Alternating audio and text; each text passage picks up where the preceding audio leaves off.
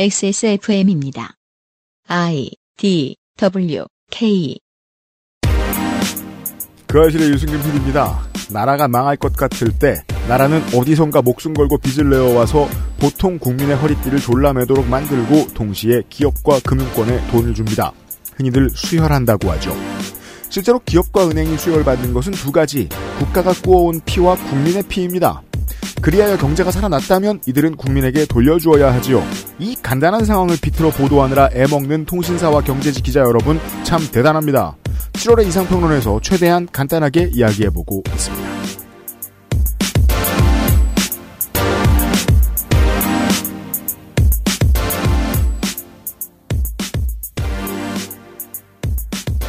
금요일에 그것은 알기 싫다 465회입니다. 윤세민 에디터가 선생의 이야기를 듣고 있었고요. 네, 안녕하십니까. 대우조선 해양의 이야기를 듣고 있었습니다. 선생이 떠들고 있고요. 네. 아직 떠들 네, 꽤 많이. 남았습니다. 네, 그렇죠. 어, 그 와중에 이제 이번 주, 지난주에 가장 큰, 아, 시사의 헤드라인은 탈북 살인 어민의 북송 사건에 음. 음. 대한 이야기입니다. 음, 재미있는 점입니다. 이명박 정부도 초기에 지지율이 많이 낮았습니다. 네. 어, 하나의 메이저 이슈가 있었지요. 광우병 네. 사건. 그렇죠. 제가 늘 이야기합니다. 그건 트리거라고요. 트리거가 무슨 뜻이냐면 본질이 그게 문제가 아니라는 뜻입니다. 네. 그 당시에 이제 나와 있던 밖에 나와 있던 시민들이 싫다면서 이제 자신의 보수 시민들이 그런 지적을 많이 했습니다. 이 문제를 지적하는 건 바보 같은 짓이다. 그 문제를 지적하는 게 바보 같은 것이라고 지적하는 것이 바보 같은 짓입니다. 음. 왜이 트리거가 이 트리거에 눌려가지고 큰 화력이 나왔느냐를 생각해보는 그 배경이 중요한 거죠. 그리하여 윤석열 정권의 초기를 좀 더 쉽게 설명해 볼 수 있습니다. 트리거만 없습니다. 네. 그냥 모든 게 다 마음에 안 들고 그게 마음에 안 든다고 말할 메이저한 구실만 없을 뿐이에요. 음. 다르게 설명할 수도 있지 않을까요? 구실도 필요 없어. 네가 하는 건다 잘못됐어. 라고 생각하는 여론이 주- 줄을 이루고 있다는 뜻입니다. 그리고 이명박 정권 때 얘도 이것을 뛰어넘으려고 하는 여러 가지 움직임들이 있었는데 그 움직임들과 이번 정권의 움직임이 코드가 동일합니다. 그러네요. 이명박 정권의 분위기랑 상당히 비슷하네요. 종북몰이를 메이저 이슈로 삼고요. 네. 그리고 어, 경제민주화의 코드를 되돌려 놓기 위해서 어떤 수사를 벌이고 그 수사는 전 정권을 향합니다. 그 코드 중에 하나가 이 탈북어민 북송 사건입니다.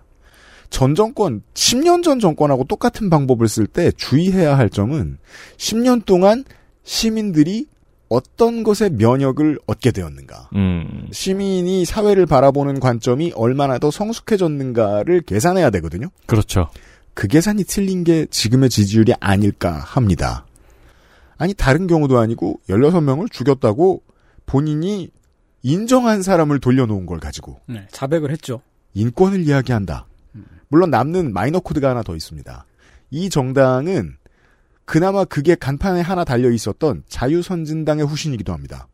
자유선진당의 상당 인사들이 여기에 흡수되었지요. 자유선진당이 꺼내놓는 얘기라고는 북한 인권밖에 없었습니다. 아무도 관심 없던. 왜? 그들은 그 얘기를 하는 게 장사가 될 거라고 믿었고 실제로 그들의 뒤에 나쁜 장사를 하는 탈북민들이 있었기 때문입니다. 돈으로도 얽혀 있어요. 그래서 사실 그 코드를 포기하면 되는데 그 코드를 포기 못하는 내부 인사들이 존재를 한다는 마이너 이슈만 있습니다. 그 마이너 이슈가 왜 걱정되냐면 그 작은 이득 때문에 더 이상 종북몰이가 안 되는 시민들까지 끌고 가려다가 무리하고 있는 것이 아닌가. 윤석열 정부를 걱정한다면 그렇게 이야기할 수도 있을 것입니다. 그리고 이제 MB 정권, 이명박 정권 때 우리가 배운 경험치, 나중에 박근혜 정권이 들어오고 나서 깨달았죠. 네. 그 사이 어마어마하게 해먹었다는 거죠. 또 하나의 걱정거리. 대우조선해양 하청지회의 지회원들, 조합원들을 탄압하는 방식 또한 노태우 김영삼 정권, 이명박 박근혜 정권과 다를 바가 없다는 겁니다. 네. 이때 시민들이 어떻게 뚜껑을 열어봤을 때 어떻게 반응할 것인가. 일단 경제지와 보수지도 10년 전에 하던 방식하고 똑같은 방식을 쓰고 있거든요. 이 상황을 바라보는 시민들의 관점이 과연 10년 전, 20년 전, 30년 전과 똑같을 것인가? 음. 이것도 제 관심사입니다. 근데 그때 이 대- 그때도 대통령이 강경 진압을 직접 얘기했었나요? 그건 제가 기억이 안 나네요. 네. 왜냐하면 본 적이 없는 것 같아서요. 어, 저는 김영삼 때밖에 기억이 안 나는 것 같아요. 대통령이 직접 강경 진압을 이야기한 건. 네. 예를 들어 이제 사실 진보 정권도 그럴 때가 있었습니다만 말을 바꾸죠. 어 다만 법의 영역을 너무 많이 넘어선 경우에는 정도의 조심스러운 표현. 어, 그렇죠, 그렇죠. 네. 그러니까 진보 언론이 똑같이 때리기 때문에 음. 음, 그 표현의 차이가 안 보일 텐데 지금 윤석열 대통령이 쓰고 있는 표현은 약소국을 침공하기 직전에 하는 말버릇입니다. 그러니까요. 온도가 많이 다르죠. 보통 네. 뭐 질서라고 하거나 네. 뭐 그런 식으로 표현을 하는데 음. 어, 이게 이제 여론의 흐름이 어떻게 나올지가 저는 가장 궁금합니다. 지금 윤석열 정부를 비판하는 사람들이 자꾸 무소불이라는 단어를 쓰는 걸 좋아하는데 저는 그걸 동의하지 않습니다. 세상에 그 어떤 이상한 정권도 여론 눈치 봐가면서 움직이게 되어 있고, 어, 이번 정권 혹은 이제 윤석열 대통령이 하는 말 중에 가장 확실한 거짓말이 있다면 여론의 눈치를 안 본다는 겁니다. 음. 그러지 않는다는 거 뻔히 알고 있습니다. 음. 지지율이 더 낮아지면 하던 일들을 거둬들일 겁니다. 그 중간 어딘가의 지점에 서 있고요. 우리는 오늘 예, 1면 이슈 말고 2면 이슈에 대한 이야기를 하고 있습니다. 이번 주에. 그것은 알기 싫다는 한 번만 써본 사람은 없는 빅그린 프리미엄 헤어케어. 구속 없이 안전한 두 번째 인생. 예가 요양원. 고전의 재발견 평산네이처 진경옥. 대한민국 1호 반값 생리대 29데이즈에서 도와주고 있습니다. XSFM입니다. calendula꽃 추출물 65%, salicylic acid 6가지 뿌리 추출물, 이 모든 걸 하나로 빅그린 calendula 샴푸. Big Green. 중지성용 탈모 샴푸 빅그린 카렌듈라 보다, 말하다, 만지다, 서다. 모두에게 허락된 일도 어렵고 간절한 분들이 있습니다. 예가 요양원이 그분들을 모시러 갑니다. 두 번째 인생을 만나다 양주 예가 요양원 아직도 생리대 유목민? 어떤 생리대를 써야 할지 불안하신가요? 100% 유기농, 발암물질 유해 성분 불검출. 어떠한 피부에도 자극 없이 안전하게. 무화학 수압 가공. 100% 국내 생산. 믿을 수 있는 생리대. 소중한 사람들, 소중한 당신에겐 29 데이즈 유기농 real cotton ultra slim 29days의 신제품 출시 소식을 알려드립니다. 만들기에 조금 더 어려운 물건이 나왔네요. 네, 꿀잠의 완성, 드림핏 입는 overnight. 드림핏 입는 overnight만의 특장점 4가지를 말씀드리겠습니다. 바디라인에 맞춘 디자인과 들뜸없는 밀착 힙 커버. 누구나 이렇게 얘기하지만 얼마나 어떻게 만들어놨느냐는 소비해야 압니다. 그렇습니다. 그리고 대용량 흡수 가능한 입는 overnight. 세 번째, 아랫배까지 감싸주는 넓고 쫀쫀한 허리 밴드로 편안합니다. 그리고 네 번째, 3중 안심 흡수로 100% 누수를 방지합니다. 100%래요. 어, 이외 특장점을 말씀을 드리자면은 100% 순면 목화로 만들어진 저자극 무화학 수압 가공 그리고 무형광 증백제 몸에 닿는 부분 무인쇄입니다. 비슷한 이제 큰 기업들의 물건들의 광고를 확인해 보시면 이야기가 조금씩 다르다는 사실을 아실 수 있을 겁니다. 29데이즈가 강조하는 어떤 것들을 큰 회사의 것들은 강조를 못합니다. 그렇습니다. 액세스몰에 있습니다.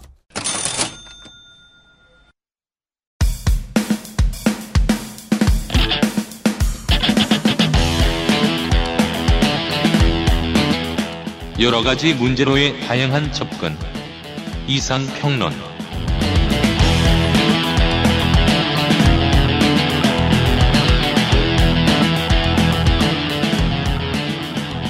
이번 주는 선생과 함께하고 있습니다.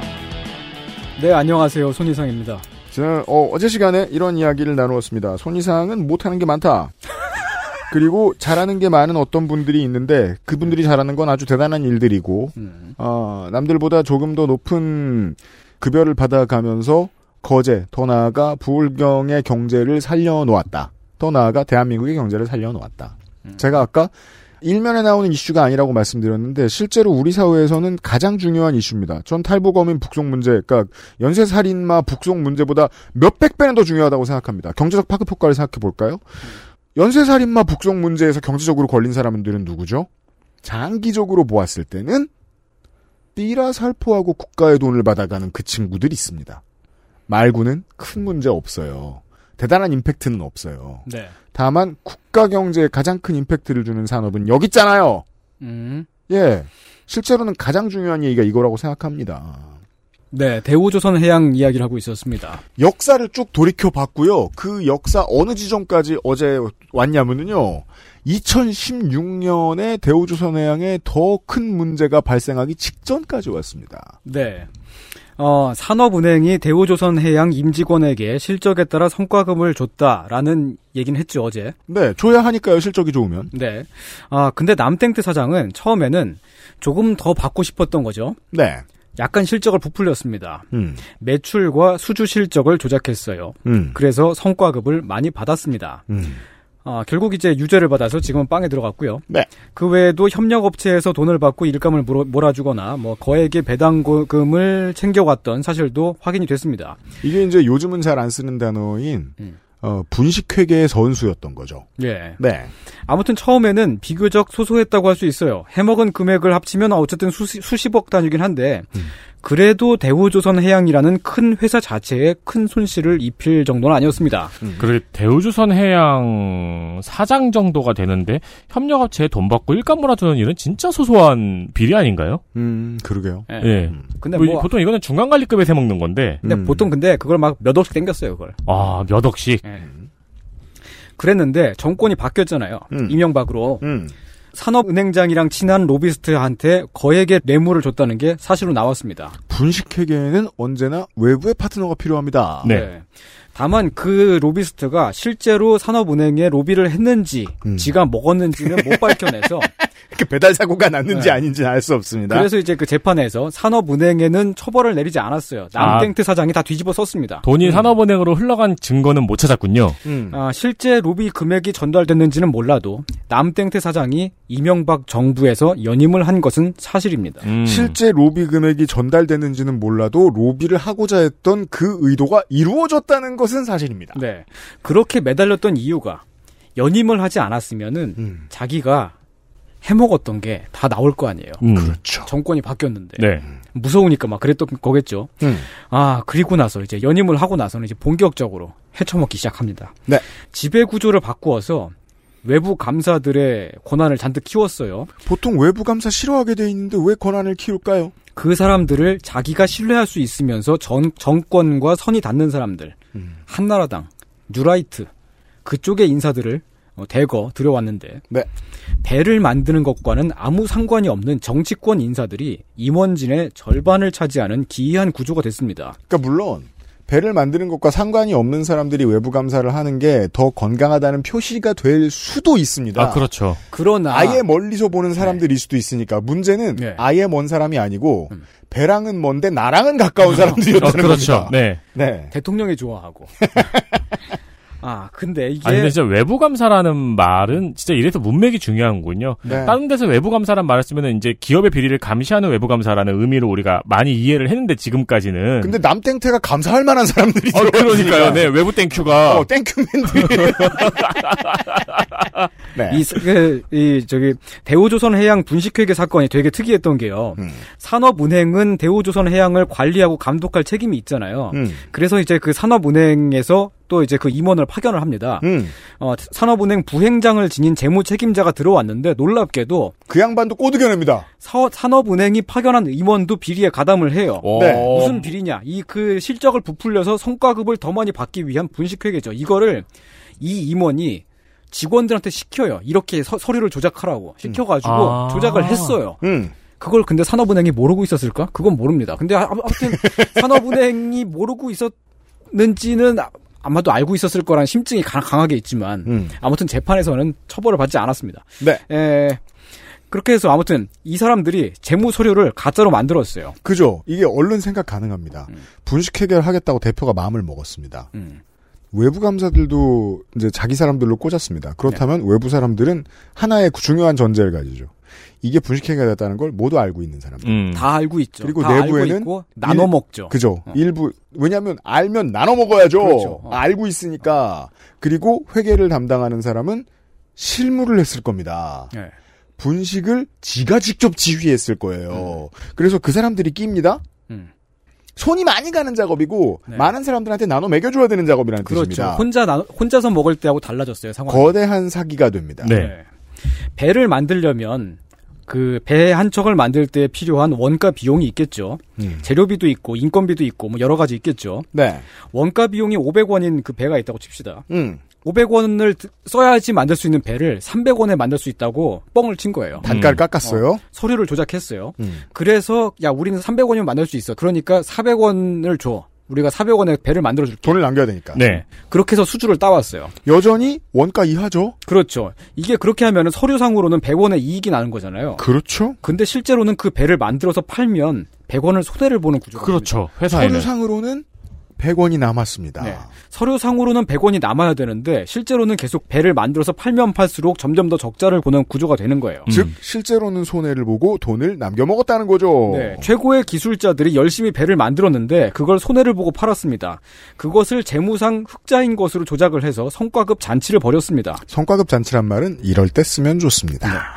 일반적으로는 회사가 분식 회계를 해서 매출을 부풀리면 보통 이제 그렇게 부풀리는 이유가 이제 투자금을 뭐 어디서 끌어온다거나 뭐 그런 이유가 있죠. 맞아요. 네. 그렇게 해서 어 이제 투자금을 받아왔다. 그러면 나중에는 그 분식 회계 했던 거를 어떻게 해서든 그걸 메꾸려고 하잖아요. 그렇죠.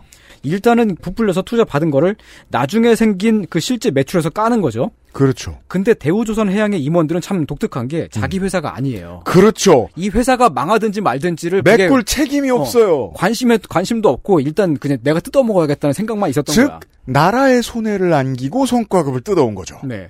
그냥 정권하고 사바사바에서 꽂아놓은 사람들이니까 이 그 책임감 같은 게 없어요. 음.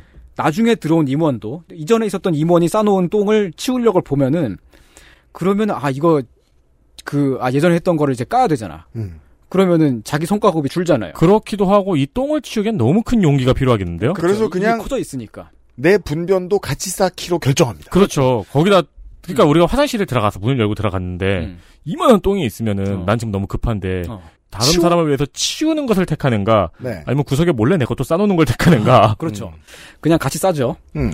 같이 똑같이 분식 회계를 했습니다. 음. 흑자를 너무너무 많이 부풀린 탓에 대우조선 해양은 세금도 많이 냈어요. 이게 문제. 안 내도 되, 는 세금을 6천억인가? 어... 어... 어마어마하게 많이 냈어요. 음.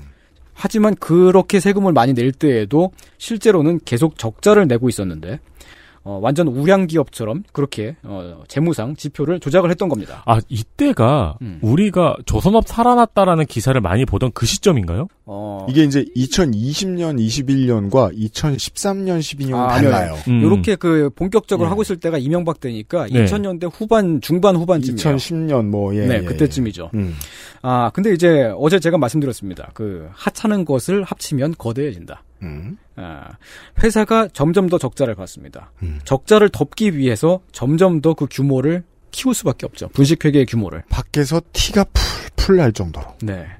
남땡태 사장 다음으로 들어온 고땡호 사장 때는 더 심했습니다. 고땡호 사장은 이명박 정권이 직접 내리꽂은 사람입니다. 원가 비용을 조작하는 것만으로는 이제 똥을 가릴 수가 없을 지경이 돼요. 그 정도까지 이미 그 사태가 커진 거예요. 그렇죠. 그러면 이제 남아 있는 게 있잖아요. 음. 이 회사가 가지고 있는 자산. 음. 그 자산을 팝니다. 네. 자산을 판 것을 어, 흑자로 반영을 시킵니다. 음. 근데 이 자산이라고 하는 것은 이제 외국에서 선박 수주를 받아 대량으로 받아오려면 음. 우리 회사는 이 배를 만드는 도중에 파산하지 않을 거야. 우리가 이만큼 건실한 기업이야. 음. 라는 걸 보증을 보여줘야 되잖아요. 음. 그렇게 하기 위해서 이제 가지고 있는 큰 자산들이 있어요. 그 조선소에. 음. 그걸 다 막 내다 팔았어요. 부동산이나 뭐 네. 채권이면 뭐 그런 거다 음. 팔아가지고 음. 그렇게 그걸 팔아서 만든 걸 어, 무슨 배를 만들어 판 것처럼 흑자로 만들었어요. 그 역시 과다 계상하죠. 그렇죠. 네. 아, 고땡호 사장도 지금은 빵에 들어가 계신데, 음. 남땡태 사장은 회사에 59억을 배상하라는 판결을 받았지만, 음. 고땡호 사장은 850억을 배상하라라고 어, 판결을 받았습니다. 음. 14배의 차이가 나죠. 어, 나 밝혀진 게 각각 59억, 80, 아, 850억을 해먹었기 때문에 그렇게 판결이 나온 건데, 회사에 끼친 손실이 과연 59억, 850억이 전부일까요? 아닙니다. 왜냐하면 이런 짓을 해놓으면 음. 뒤에 치우느라 들어가는 비용이 있거든요. 그렇죠. 아, 이 사람들이 고작 이 정도를 해먹기 위해서, 아, 고작이라고 하기에는 좀, 이렇게, 좀, 그게 액수가, 액수가 좀 많이 크긴 합니다만은, 음. 대우조선 해양이 입은 손실은 계속해서 지금까지 누적 적자를 내왔기 때문에 지금은 부채 비율이 자산의 더블 정도의 수준으로 지금 드러나 있습니다. 이 대우조선 해양이라고 하는 회사를 통째로 다 갖다 팔아도 빚을 다 못 갚아요. 두 번 팔아도 못 갚아요. 음. 그 정도예요, 지금. 이게 참 어려운 게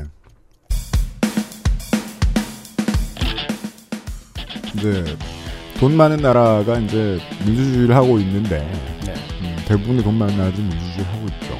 이때 어려운 게 법정 관리를 해야 하는 기업들, 반드시 법정 관리를 받아주는 기업들은 보통 국가기관 산업 혹은 아주 큰 산업, 나라를 대표할 만한 그 정도라 살려줘야 될 이유가 있습니다.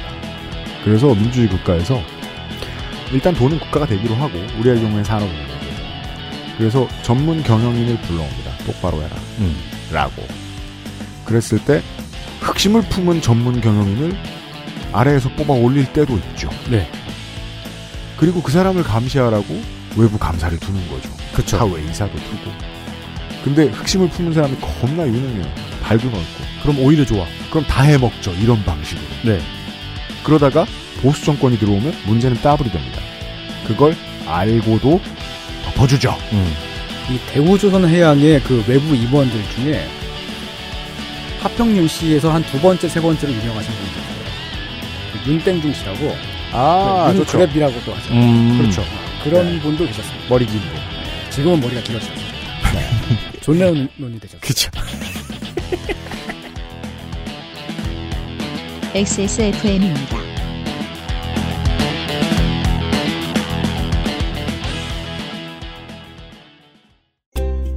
클렌징 화장품도 따로 쓰며 꼼꼼히 세안하는 당신.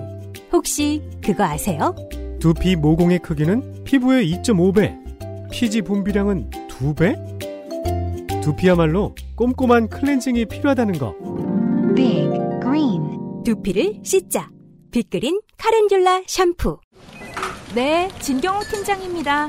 저희 엄마요? 진짜 경자 옥자요. 충성 병장 진경옥 세상의 모든 경옥을 위해 120시간 진하게 다렸습니다. 활력 있는 사람들의 이름 진경옥 평산네이처. 그러다 사고라도 나면 누가 책임지죠? 움직이기 힘든 와상 어르신께 산책을 시켜드린다고 한 말에 돌아온 답변이었습니다. 안전과 재활, 엇갈린 두 가치를 고민하며 제가 꿈꾸는 요양을 현실에서 만들어가는 일. 예가 요양원이 그분들을 모시러 갑니다. 물리치료와 적극적 재활 프로그램, 편안한 잠자리와 영양 가득한 먹거리, 구속 없는 인간 중심의 휴머니튜드 케어. 두 번째 인생을 만나다. 경기도 양주 예가 요양원.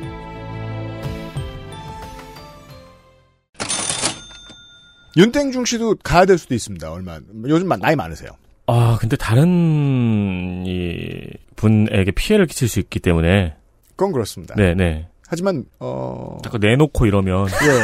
그 요양이 필요한 그 누구라도 나쁜 짓을 하지 않으면 그렇죠. 예가 요양원은 반길 수 있습니다. 예가 요양원은 시설 관리비를 아끼지 않습니다. 대우조선해양과는 다릅니다. 그렇습니다. 무엇보다 다른 점은 바로 이 두 번째죠. 네. 고용 비용을 아끼지 않습니다. 이 점에 있어서는 지금까지의 대우조선해양과 정반대입니다. 그렇습니다. 그리고 또 하나 있네요. 네. 정보를 투명하게 관리합니다. 그러니까 anything but 대우조선해양이에요. 네. 네. 어, 대우조선해양은 외부의 감사를 네. 외부 땡큐로 채웠잖아요. 그렇죠. 근데 보호자가 친한 사람이기는 어렵죠. 그럼요. 네. 보호자에게 더 세밀하고 예민한 부분을 보고하려 합니다. 어, 남땡트 사장이면 보호자를 바꾸려고 들었을 거예요. 그렇죠. 이- 입적하시죠. 네. 그래가지고 자기 친구를 막 아들로 아 딸로 꽂아 넣고 막. 네. 신체 구속을 지양하고 음. 인간 존중 방식의 care 시스템을 네. 갖고 있습니다. 잔존 능력의 유지와 개선에 초점을 두고 최대한 노력하는 요양원입니다. 실제로 그렇게 노력을 한다고 해도 그걸 광고를 하지 못합니다. 감히. 왜냐하면 너무 힘들 걸 뻔히 아니까. 그걸 원하고 들어오시는 분들 어, 같은 경우에. 그렇죠. 사실 이게 얼마나 사람 by 사람이겠습니까? 네. 검색창에서 예가 요양원을 검색하시면 경기도 양주에 있는 예가 요양원이 등장합니다. 네. 잘 알아보시고 정보를 찾아보시고 다른 요양원과 비교해 보시기를 추천드립니다. 031-873-3458번입니다. 문의해 주세요. 문의해 주세요.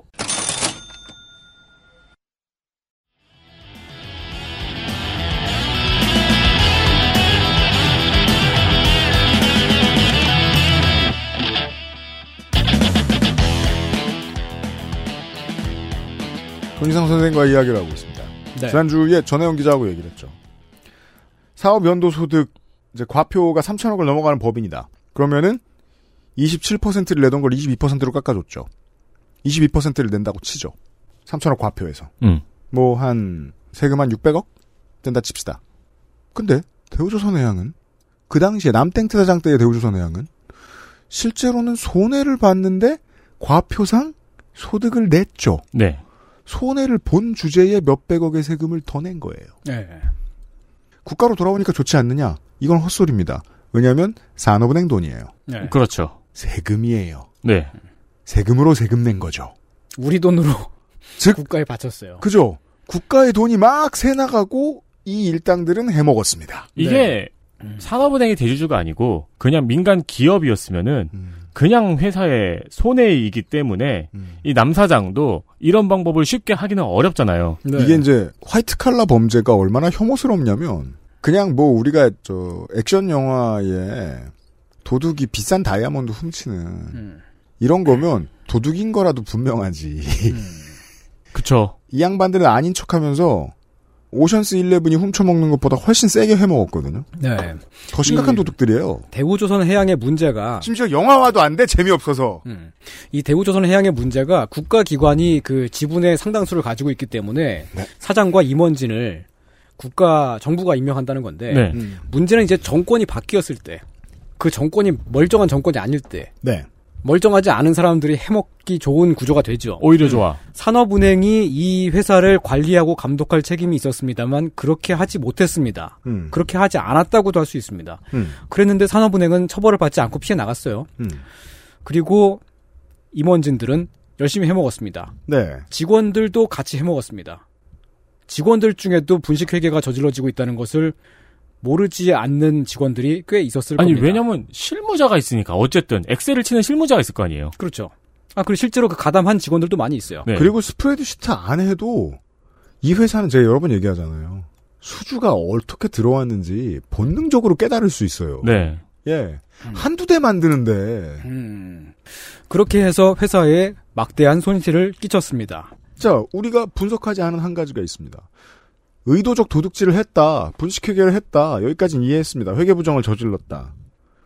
그럼 현장에 있는 사람들 월급은 어떻게 된 거냐? 그렇죠. 그게 바로 지금 조선소의 급여가 계속 낮아진 원인입니다.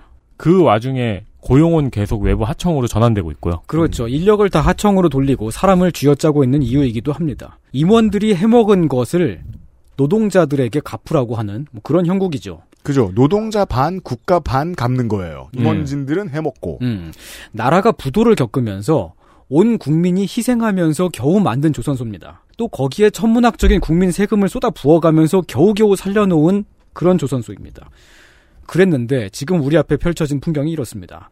아, 지금의 위기가 심각한 것은 여기서 일하는 전문 인력이 계속 빠져나가고 있고 점점 더 이탈이 가속화되고 있다는 것입니다. 그러니까 제가 이게 우리나라 보수 언론과 경제지들에게 이해할 수 없는 태도예요. 그냥 좀 냉철하게 사고하고 노조가 원하지 않는 비인간적인 결정을 경영의 측면에서 할 수도 있는 깨끗한 경영자들의 편을 들어준다고 치죠. 장기적으로는 그 업계가 살아남는 데 도움이 될 수도 있겠죠. 하지만 지금 경제지와 보수 언론이 편들어주고 있는 사람들은 예전에 지금 감옥에 들어있는 사람들까지 합해서 그냥 도둑들이잖아요. 네. 그냥 무조건 노동 세력의 반대편에만 쓰면 자기들이 보수인 줄 아는데 그게 아니고 그렇다고 도둑 편을 들어주면 안 될 거 아닙니까? 그러니까 이건 이념의 문제가 아니잖아요. 예. 이 뭐야? 일을 하는 사람들이 없어지면 그 다음에는 세금을 들이붓든지 빚을 갚아주든지 아무리 돈을 쏟아 부어도 배를 못 만들게 되죠.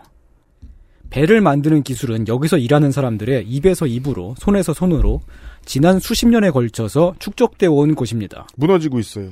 이게 통째로 사라집니다. 그리고 숙련공의 부재는 여파가 몇십 년을 가죠. 그렇죠. 한 번 단절이 되면 다시 복구하기가 매우 어렵습니다. 네. 전문 기술자도 사라지고 기술을 전수받을 신참들도 사라집니다. 온 국민이 희생해서 겨우겨우 이루어놓은 조선 기술이 사라집니다. 지금 대우조선 해양의 문제는 단순히 빚이 많다, 누가 얼마를 해먹었다 이런 것만이 아닙니다. 그렇게 해 처먹어 나서 국가적인 주요 산업이 지금 사라질 위기예요. 아, 대우조선 해양 말고 지금 다른 조선사들도 있죠. 물론 있죠. 음. 조선업계의 3대 회사로 꼽히는 삼성도 있고 뭐 현대중공업도 있습니다. 그보다 조금은 규모가 작지만 HJ중공업도 있습니다. 음. 문제는 대우조선해양이 지금까지 실적을 부풀리면서 계속해서 선박 수주의 단가를 낮춰왔단 말이죠. 즉 이제 현장 직원들을 쥐어짜면서 네. 당연히 다른 조선사, 경쟁사에도 영향이 갈 수밖에 없습니다. 그렇죠. 사실 음. 단가 이렇게 낮춰가지고 집어넣는 거 동종업계 연맥이는 방법으로 쓰는 거거든요. 그러니까 잘못 없는 이제 직원들을 족쳐봤는데 내가 벌을 받거나 회사가 망하지 않더라. 음. 라는 사례가 한 번 보이면 주변의 경영진들은 다 따라합니다. 네, 다 같이 수주 단가를 낮추면서 다 같이 하청 구조로 바꾸고 다 같이 임금을 낮춰왔습니다. 그래서 인력을 빠져나가는 게 거제도만큼은 아니지만 다른 조선소도 비슷한 현상을 다들 겪고 있습니다. 지금 뭐 보면은 이제 우리가 그 현장에 심어놓은 정보원들이 많이 있잖아요. 그럼요. 거제도에서 일을 하다가 울산으로 옮겨간 조선 기술자들로부터 들려온 이야기가 있습니다. 대우가 저 거제도보다 더 열악하다. 라고 하는 이야기가 있습니다. 정말 거기는 막 사람을 되게 나쁘게 부리, 부려먹더라라고 음. 하는 그런 소문들을 많이 들었습니다. 예전에 80년대 후반, 90년대 초반 대우조선에서 파업이 일어날 때 언론은 임금 올려달라 파업, 공권력 투입 검토 이렇게 보도했습니다. 지금도 별반 다르지 않습니다. 뉴스를 짧게 보면 돈 달라는 얘기만 하는 것 같지만 그렇지 않아요. 지금 파업 중인 하청 노동자들은 전 국가적인 위기 앞에서 우리 사회의 짐을 떠안고 있는 것입니다. 하청 노조가 왜 파업을 하고 있느냐? 같이 일하던 기술자들이 빠져나가고 있잖아요. 네. 메시와 네이마르가 이적을 할 때 동료 선수들이 바르셀로나 회장 패고 싶어 하는 거랑 비슷한 겁니다. 온 시가 다 뒤집어질 뻔했습니다. 음. 서포터들이 다 들고 일- 들고 일어났죠. 메시의 이적을 막으려고 막 들어눕고 음. 그랬던 것과 비슷한 것입니다. 네. 배를 만들던 전문가들이 다른 업종으로 떠났다가 다시 돌아올까요? 외국으로 빠져나간 젊은 기술자들이 돌아올까요? 그러자면 내가 나를 나가게 만들었던 어떤 환경들이 해결돼야 될 거거든요. 해결돼도 확률은 높지 않아요. 다른 네. 업계에서 자리 잡으셨을 테니까. 음. 그렇죠. 돌아오더라도 다시 배를 만들 수 있을까요? 나가 있는 동안에 다른 일을 했잖아요. 음. 지금 몇몇 보수 언론들은 의뢰 그래 왔듯이 지난주부터 그러고 있습니다. 대우조선 해양 파업으로 인해서 몇천억 원의 손실이 발생했네. 이런 걸 계산하고 있고요. 언제나 그랬듯이 도대체 무슨 근거로 산정한 수치인지도 모르겠지만 이게 또 언제나 그랬듯이 파업 손실이 그렇게 크다면 요구를 들어주면 되잖아. 그렇죠. 그런데 지금 대통령실은 며칠 전부터 공권력 투입을 예고하고 있습니다. 이게 이제 헤드라인만 보신 분들은 이해 못하셨을까봐 다시 한 번만 짧게 말씀드리면, 자, 30%대의 임금 감소를 2010년대 중반에 노동자들이 받아들였습니다. 하청이 되면서 혹은 그냥 깎이면서. 왜? 분식회계 부정이 또 일어난 뒤로, 즉, 경영진들이 헤쳐먹은 뒤로, 조선업계가 고사 상황에 빠졌다는 사실을 알고 있었으니까 산업 전체를 살리기 위해서 30% 임금이 깎이는 걸 받아들였다고요. 그리고 그렇죠. 그때 깎은 것만 되돌려달라라고 지금 투장하고 있는 겁니다. 30%를 갑자기 올려달라는 게 아니라고요. 네. 노태우 때에는 경찰을 동원해서 노조를 무력화시키고 조선소를 돌릴 수 있었습니다. 지금이 그때와 같은 상황일까요? 파업을 무력으로 진압하면 그나마 남아있는 기술자들마저 떠나지 않을까 어, 심히 우려가 됩니다. 네, 왜냐하면 민주시민을 노예로 보고 있으니까요. 다시 말씀드리지만 국가적인 산업의 위기입니다. 여러분의 세금으로 살린 조선소예요. 여러분들이 이 사건을 어, 관심 있게 지켜봐 주, 주셔야 할 이유가 있습니다. 이 방송을 녹음하고 있는 오늘도 조선 하청 노조는 파업 중입니다. 배를 만들던 용접 기술자가 가로 세로 높이 1m짜리 구조물을 만들어서 스스로를 그 안에 가둬놨습니다. 달랑 이게 파업입니다. 사람 키보다 낮은 구조물이니까 그 안에 계속 웅크리고 앉아 있는 거죠. 그러니까 제가 지금, 이상한 게 뭐냐면 음.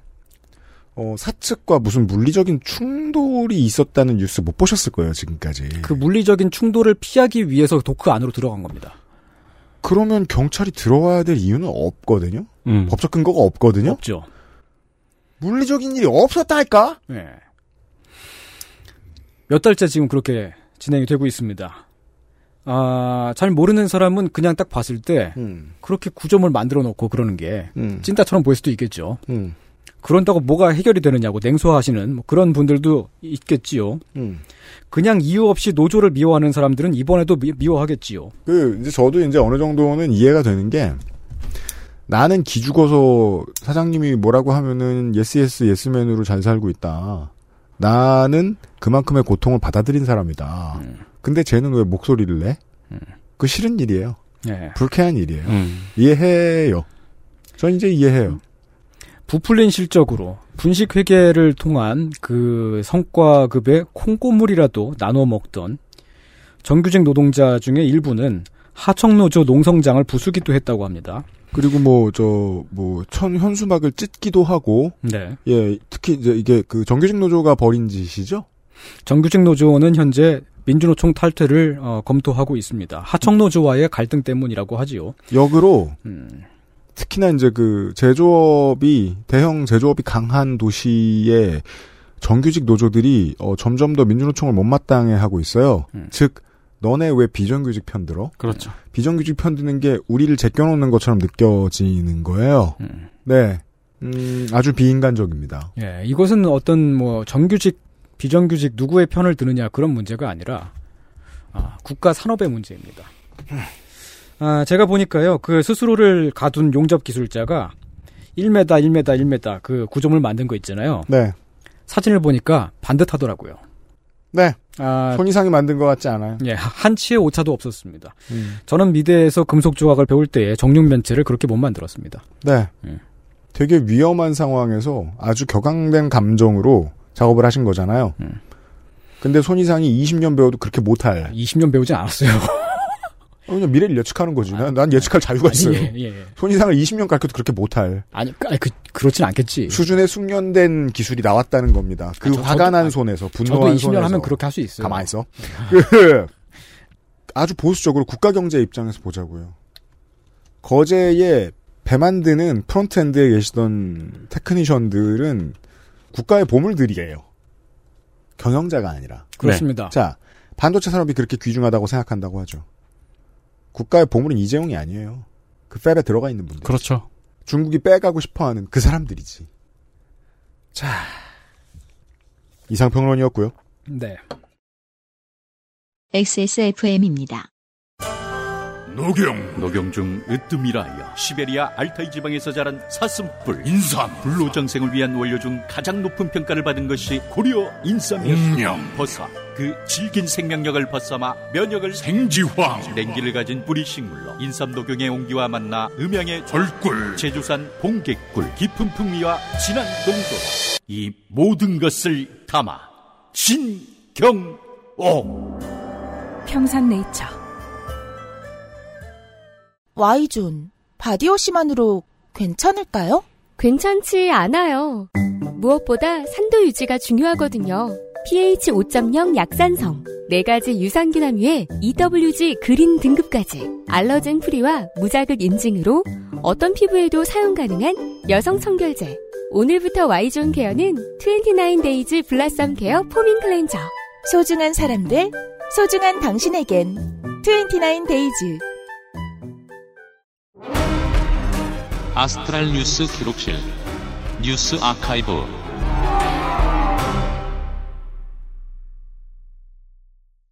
7월 넷째 주의 뉴스 아카이브입니다. 선거 기간에는 여러 가지 무리수가 따르죠. 선거 얘기예요? 우리 방송 청취자들은 그걸 제일 잘 알고 있어요. 무리수가 많아요. 선거 기간에 나오는 수많은 무리수들. 음. 어떤 출마자는 구시대의 트렌드를 놓치지 못하기도 하고요. 음. 또 어떤 출마자는 현재의 트렌드를 잘못 짚기도 합니다. 그렇죠. 작년 이맘때가 뭘 하고 있었냐면은 대선 경선 기간이었어요. 네. 네, 그랬죠. 이게 이제 뭐 쓸데없는 얘기 하나 해보자면, 음, 야당, 두 야당이 이제 전당대회를 하죠. 네. 어, 지금 떨어질 후보들은 이 트렌드를 이렇게 해석하는 사람들입니다. 폭력적 팬덤과 이별하겠다. 그러니까 당원을 일컬어 너네들은 또라이니까 나가라고 어. 얘기하고 있는 거거든요. 그렇죠. 그 사람들은 다 질 겁니다. 네. 어, 국민의힘에서도 많은 후보가 나왔었어요. 네. 네. 그 중에서 우리가 모두 잊은 인물. 네. 황교안 전 대표도 있었어요. 아. 풍성충이죠. 뭐라고요? 풍성충. 그게 뭐예요? 어, 머리털이 많습니다. 아. 가발이 아닌 것으로 밝혀졌습니다. 삭발을 하면서. 네. 한때 가장 강력한 대선 후보였는데. 그럼요. 지금은 찾아보면 정말 소소한 활동만 하고 있어요. 어, 그래요? 뭐 하, 하기, 하시겠지. 아니, 네. 뭐, 뭐 이승만 뭐 묘소 뭐 묵념하고 뭐 어, 똑같네요. 법무법인에 취직했더라고요. 음, 네. 뭐 한동안 그 어떤 목사님을 잘 따라다니시더라고요. 그 페이스북에 막글 쓰고 그러고 있어요. 네. 그 목사님 따라다니는 것도 되게 슬픈 사연이죠. 음, 아주 슬픈 일이죠. 네. 작년 이맘때 황교안 후보는 종교의 자유를 허하라고 음. 종교시설의 대면 예배 금지를 규탄하고 있었습니다. 어, 이거 되게 발굴하면 재미있는 뉴스네요. 네. 아무도 황교안 씨가 뭘 했는지 신경 쓰지 않는데 팬데믹 기간에 그냥 보통 트럼프 지지자들이 하는 일을 하고 다녔다. 그것도 재작년도 아니고 네. 작년이에요. 작년? 네. 재작년이면 그나마 눈에 띄는데 작년이에요. 작년은 좀 늦었잖아요. 너무 늦었죠. 그렇죠. 음. 그러면서 18일에는 오늘 가서 대면 예배를 드리겠다고 강력하게 이야기했어요. 음. 이게 이제 정부의 방역 수칙 위반도 불사하겠다는 것처럼 들리잖아요. 이상하네요. 네. 근데 마침 대면 예배가 가능한 대구에 방문 중이었습니다. 이게 흔히 얘기하는 광복절 다음 날 다음 날부터 독립운동하는 그렇죠. 그 작년 이맘때는 사실 재작년도 아니고 이 3년 전도 아니고 작년이면은 사실 이 코로나가 위험하다. 음. 집단 행동이 위험하다는 거는 다 합의가 힘겹게 되고 나서였거든요. 음. 그렇죠. 네. 어, 사실 이때는 정강원 목사한테도 별로 관심이 안 가던 때였어요. 음. 네. 코로나가 위험하다는 기나긴 합의는 끝났고 이때는 사실 백신이 위험한가에 대한 논쟁을 하고 있었죠. 이제 돌이켜서 보니 예, 그 시절은 그거였죠. 백신이 위험한가에 대한 논쟁은 한 줌의 기자들이 하고 있었고 모든 국민은 접종받으러 가고 있었습니다. 그렇습니다. 네. 근데 이때까지도 대선 후보란 사람이 대면 예배를 못 이뤄서 이러고 있었다는 거죠. 이게 이제 유튜브 메인 화면에 어 작년 영상이 하나 뜬 거죠.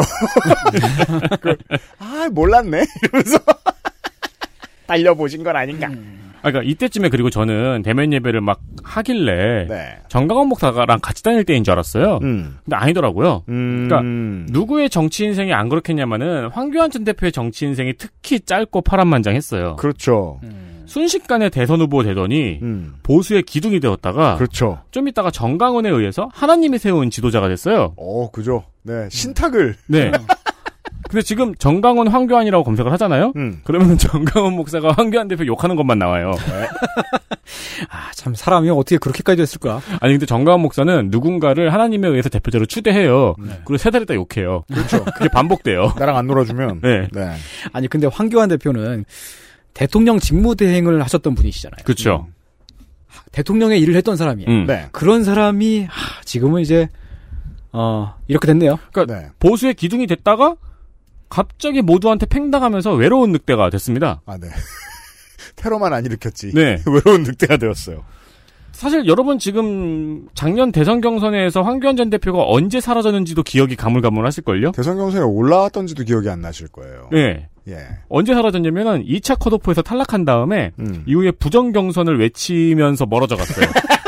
이렇게 화면에서 작아지면서 부정 경선 이러면서 이렇게 살짝 찡 이러고 사라졌어요. 그렇습니다.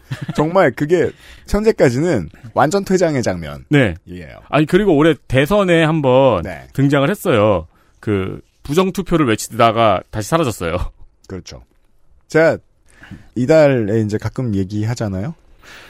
황교안의 자유한국당이 놓친 것은 단 하나의 코드다. 포장지 바꾸기. 음.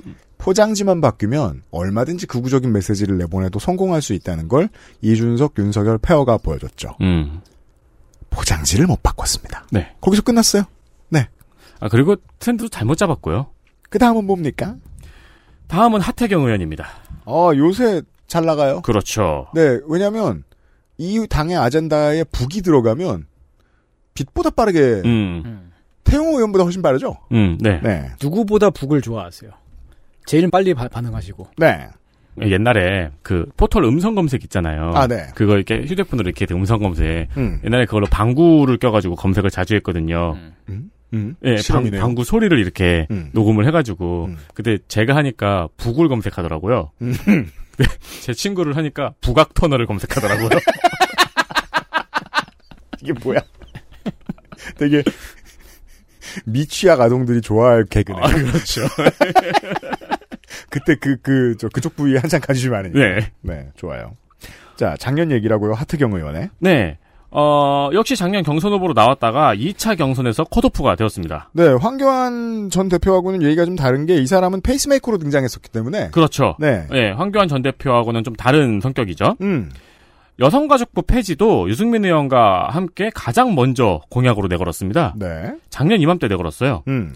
그리고 하태경 의원은 작년 이번 주에 음. 남녀 공동 복무제 공약을 걸었습니다. 아, 네. 그랬네요. 맞다. 이거 기억나네요. 이것이 이제 그 헬마우스가 하태경을 설명하는 이렇게 쉽게 설명하는 이유죠. 어제 팸코에 올라와 있으면 내일 하태경이 말한다. 네, 그러니까 게시판형 정치인.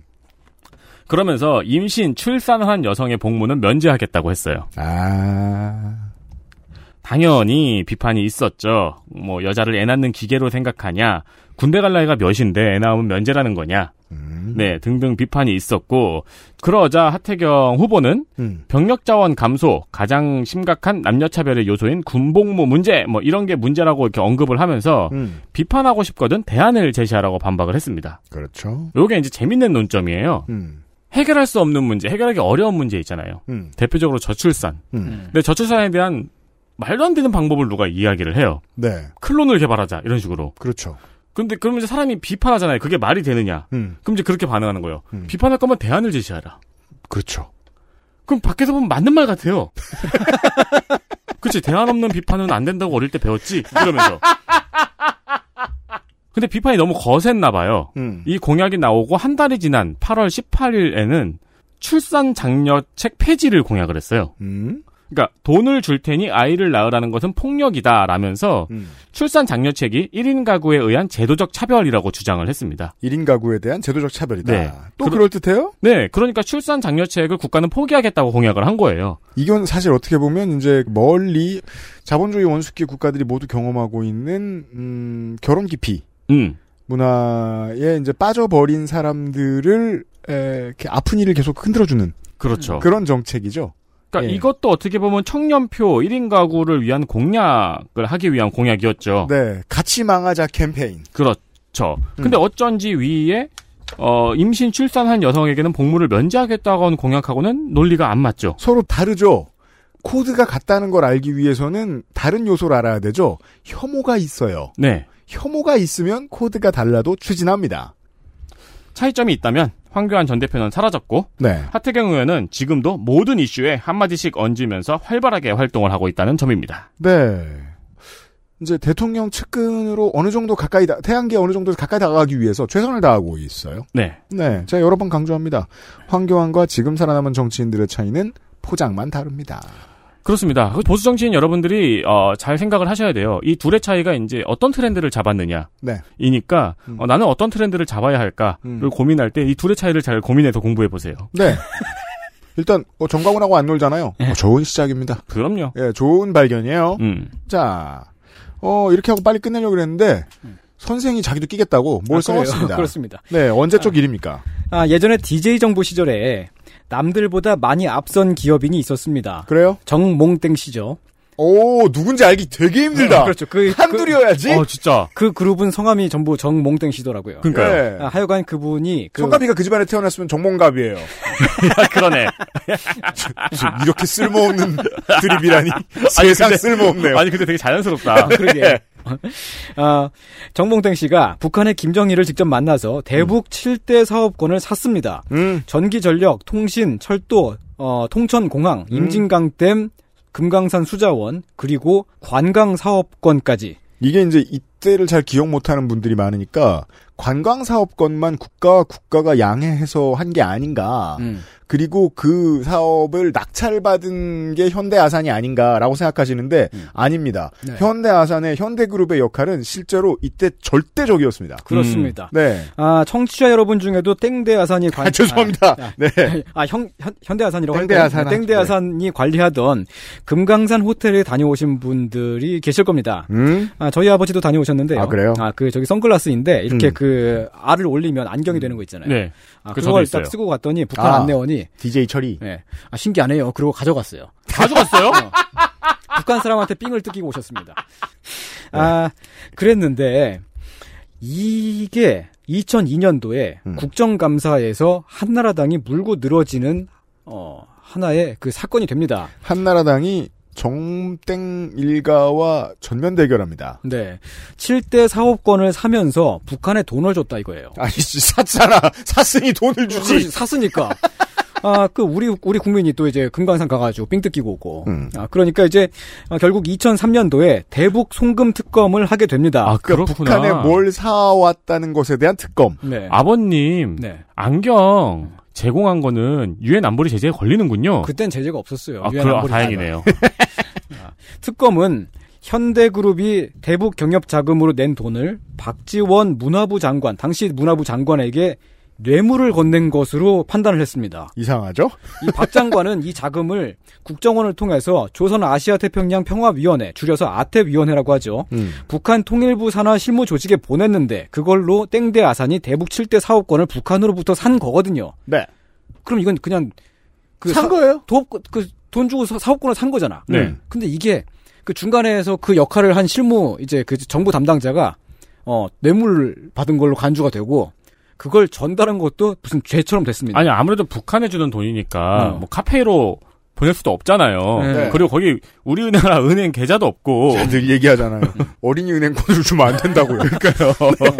이게 어째서 뇌물이 되는지 잘 모르겠습니다만은 아무튼 북한에 7대 사업권 대금을 보낼 때 달러로 보냈단 말이에요. 북한은 달러를 원하죠. 그렇죠. 그래서 외국환 거래법 위반이라는 혐의가 씌워졌어요. 네. 재판이 순식간에 진행이 됩니다. 2004년에 대법원 판결까지 나왔습니다. 빨리 하죠. 뇌물죄 유죄, 외국환 거래법 위반 일부 유죄, 사업권을 독점적으로 따낸 것을 DJ 정부의 정당한 통치 행위로 보지 않은 것입니다. 이 유죄 둘을 합쳤더니 거대해져서 여러분들도 아시다시피 박지원 전 장관은 징역을 살아야 했고요. 음. 남들보다 많이 앞선 기업인이었던 현대아산 정몽환 회장은 특검 과정에서 몸을 던져 어, 목숨을 잃으셨습니다. 그죠. 검찰은 어, 자신감을 DNA에 포함시킵니다. 우리가 재벌 일가도 이렇게 할 수 있다는 선례를 남기죠. 네. 아, 그런데 말입니다. 이 재판, 당시 대법원 판결문에 이렇게 써 있습니다. 개별 법률의 적용 내지 준용에 있어서는 남북한의 특수관계적 성격을 고려하여 북한 지역을 외국에 준하는 지역으로 북한 주민 등을 외국인에 준하는 지위에 있는 자로 규정할 수 있고 그러한 규정 내용이 우리 헌법의 영토 조항이나 평화통일 조항 등에 위배되지는 않는다. 음. 이게 무슨 말입니까? 네. 북한은 외국이고 음. 북한 사람은 외국인이라는 판결입니다. 외국인인 북한 사람한테 달러를 보냈으니까 외국환 거래법 유죄다라는 거예요. 그러면 법을 좀 뜯어볼 필요가 있습니다. 음. 북한이 외국이라고? 음. 이게 무슨 소리야? 이렇게 해서 박지원 전 장관을 홍밥을 먹인 건데 음. 이 대한민국 헌법에 북한 사람이 대한민국 국민이다라고 써 있다고 그렇게 그렇게 알고 계신 분들이 많이 계십니다.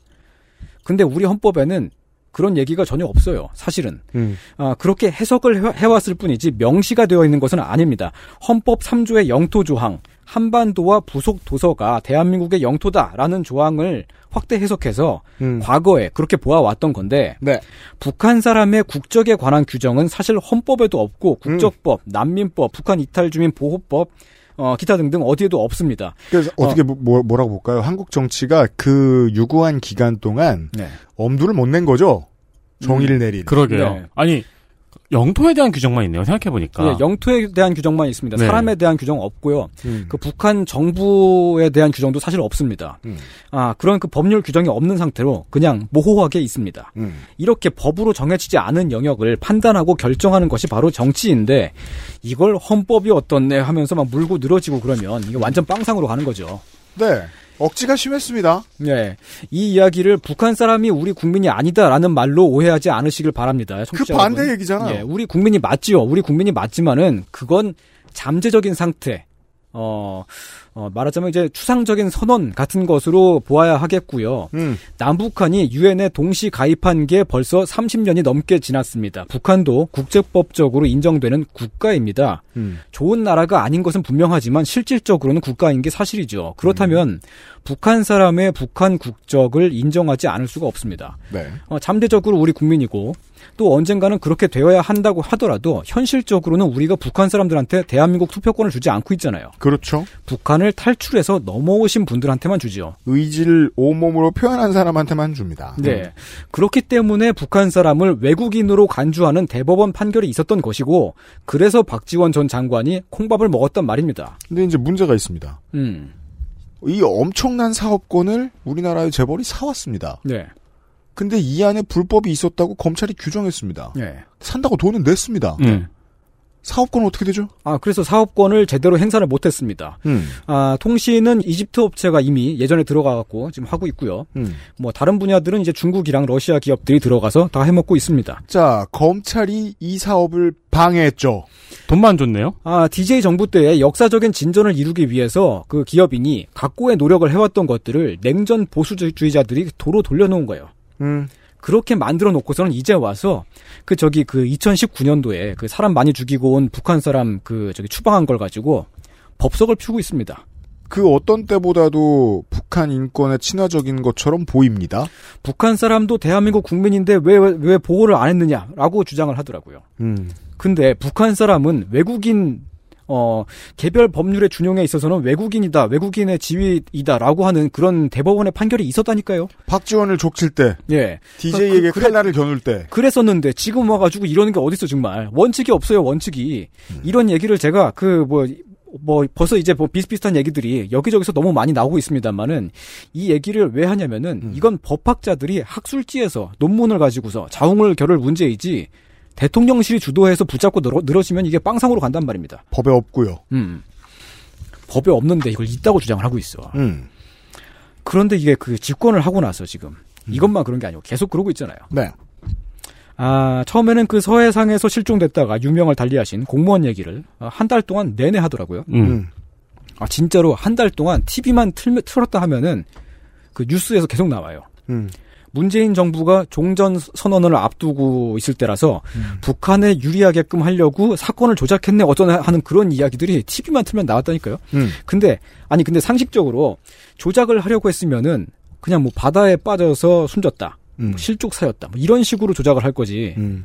월북 의사를 밝혔는데 북한 군인이 죽였다. 이런 식의 조작이면 보수 정권이 할 조작이에요. 예, 이건 북한에게 가장 나쁜 시나리오잖아요. 네. 신원 미상의 누군가가 그 막 서해 그 선을 넘어와서 그래서 북한 군인이 죽였다. 음. 그 그것보다 더 심한 거잖아요. 음. 어, 월북하겠다고 기술 의사를 밝힌 사람을? 조작이었으면 음. 북한이 길길이 날뛰었어야 되는데 그렇죠. 북한은 그때 미안하다고 했죠. 그렇죠. 사과문을 보냈습니다. 아, 그, 그거, 그 사건을 윤모 대통령이 아, 6월 20일에 무슨 정보를 공개하겠다. 그런 공언을 해오다가, 음. 막상 그때가 되니까 기밀 정보는 공개할 수 없다라고 말을 바꾸더라고요. 그래서 하태경 의원이 참 바빴습니다. 주소 담느라고. 어. 그러더니 그게 갑자기 뉴스에서 서서히 내려가요. 내렸습니다. 예, 해경이 추가로 자료를 검토하지 않고 어, 대통령실이 이제 그 원하는 것처럼 그렇게 이제 그, 어, 발표를 바꾸었다. 네. 라고 하는 신문 보도들이 나오기 시작했고요. 음. 어, 그러더니 갑자기 2019년에 그 북한 선언 추방한 그 사건을 가지고 또 다시 또 한 달 내내 들들 볶고 있는 거예요. 지금. 그러니까 이 두 사건의 공통점은 그겁니다. 옛날에 정리가 됐던 사건이고 네. 왜 올라왔는지 알 수 없는 타이밍에 다시 올라왔고 왜 내려갔는지 알 수 없는 타이밍에 다시 내려갑니다. 예, 그냥 이것도 그럴 이것은 거예요 지금도. 그냥 단순하게 어, 다른 이슈들을 치우려고 막 이거 그러고 있는 게 아닌가 하는 그런 느낌이 들 정도로 이게 분명히 멀쩡한 상황이 아닙니다. 음. 아, 요즘에는 정말로 TV 뉴스가 무슨 쇼처럼 됐잖아요. 네. 아저씨들이 하루 종일 뭐, 뭔가를 계속 떠들고 있어요. 한 달 동안 이런 얘기를 계속 해야 될 정도로 이게 그렇게 중요한 얘기인가 하는 뭐 그런 생각이 저는 듭니다. 그 저는 똑같은 일이 또 일어난 줄 알았어요. 아, 그러니까. 이게 무슨 막 매트릭스 같아요. 그 뉴스 쇼가 보여주는 그 세상이. 음. 지금 국회가 개원을 못하고 있습니다. 음. 원 구성에 합의를 안 해주면서 국회 개원을 늦추고 있는데 말하자면 이제 합법적으로 국회를 무력화시키고 있는 중이라고 할 수 있죠. 좀 재미있는 점이 보통은 이제 실적을 보여줘야 되는 입장이 여당이라서 네. 새로 여당이 된 쪽이 보통 원구성을 빨리 하자라고 재촉을 하는데 네. 이번엔 반대죠. 반대죠. 여당이 원구성을 안 하고 싶어 하는 것처럼 보이는 독특한 상황입니다. 네. 그리고 국회가 지금 힘을 쓰고 있지 못하는 사이에 어 이제 이런 북한 사람이 어쨌냐 하는 이런 음. 얘기가 지금 두 달 동안 뉴스를 모두 장식을 하고 있었고요. 그렇죠. 그 사이에 벌어지고 있는 일들이 있습니다. 중앙정부는 경찰 조직을 장악하고 여당은 도로 자유한국당 인사들이 전면에 나서기 시작했습니다. 자가주택 11억 이상의 종부세는 줄었는데 6억 이상의 재산세는 올랐습니다. 안 하고 있는 일들도 있습니다. 가뭄 대책이 보이지 않고요. 코로나 방역 대책도 보이지 않습니다. 물가 대책도 보이고 있지 않습니다. 그래요. 7월 12일 대통령이 어, 이제 출근할 때그 음. 앞에서 이제 그, 그 기자분들이 어, 인터뷰를 하잖아요. 네. 질의응답에서 어, 한 기자가 이렇게 물었습니다. 아, 지금 경제 사- 상황이 많이 어렵습니다. 추경호 부총리 보고도 받으셨을 텐데 당부하신 부, 부분이 있으실까요? 라고 기자가 질문을 하자 음. 대통령은 그냥 여러분들 다 조심하세요. 라고 답했습니다. 이게 무슨 뜻일까요? 조심하라는 거죠. 그러니까 다음번에 이런 질문 하면은 땡땡땡 해버릴 테니까 조심해라. 이건 모르겠는데 그냥 아무튼 비케어풀 하시라고. 네. 이런 얘기다. 조심하십시다. 네. 어, 뉴스 아카이브에서 예전에 제가 전해드린 건데 네. 지금 여당도 그렇고 네. 지금 대통령도 그렇고 걸어온 행보를 보면은 반대만 해왔던 사람인 거예요. 그렇죠. 반대의 방법론밖에 몰라서 음. 실제로 행정을 맡게 될 때 어떤 일을 하게 될지 굉장히 불안하다. 그래서 제가 이런 얘기 했잖아요. 주로 국정을 주도하던 게 군부 세력, 그리고 그 군부 세력과 나중에 합당한 상도동계, 저, 저, 일대. 네. 물론 상도동계도 대단한 일들을 많이 했습니다. 그거 언젠가 얘기할 때가 오겠습니다만. 그래서 이제 사실상 한 50년간 대한민국이 이제 같은 세력이 지배하고 있을 때, 음. 그때의 여권은, 어, 이런 말을 했다고요. 아마추어한테 운전대를 맡기지 말자. 네. 이젠 반대가 됐죠. 예. 이젠 정반대가 됐죠. 그렇죠. 짧은 시간 반대, 그러니까 배트맨의 조커 같은 역할로 성장을 했던 사람이라서 네. 막상 자기가 이제 뭔가를 주도적으로 해야 되는 상황이 될때 음. 그걸 못하니까 또 반대할 거를 구석에서 먼지 낀 거를 들고 와가지고 반대를 또 하잖아요. 네. 근데 제 경험상 이럴 때는 음. 박근혜 전 대통령 사야대도 그렇고 그래서 아무것도 안 하지 않고 누가 나타나서 해먹어요. 왜냐면 빈 부분은 보통 해먹는 자리가 되기 때문이죠. 네. 네. 시스템이 그렇게 어렵습니다. 네. 분리상 선생과 평일에 함께 했고요. 내일 이 시간 먹는 이야기로 오랜만에 돌아오도록 하겠습니다. 정재훈 약사 다시 만나요. 유승균 PD와 윤세민 에디터였습니다. 아, 선생과 같이 물러가죠. 주말에 만나요. 안녕히 계세요. 안녕히 계세요. XSFM입니다. I D W K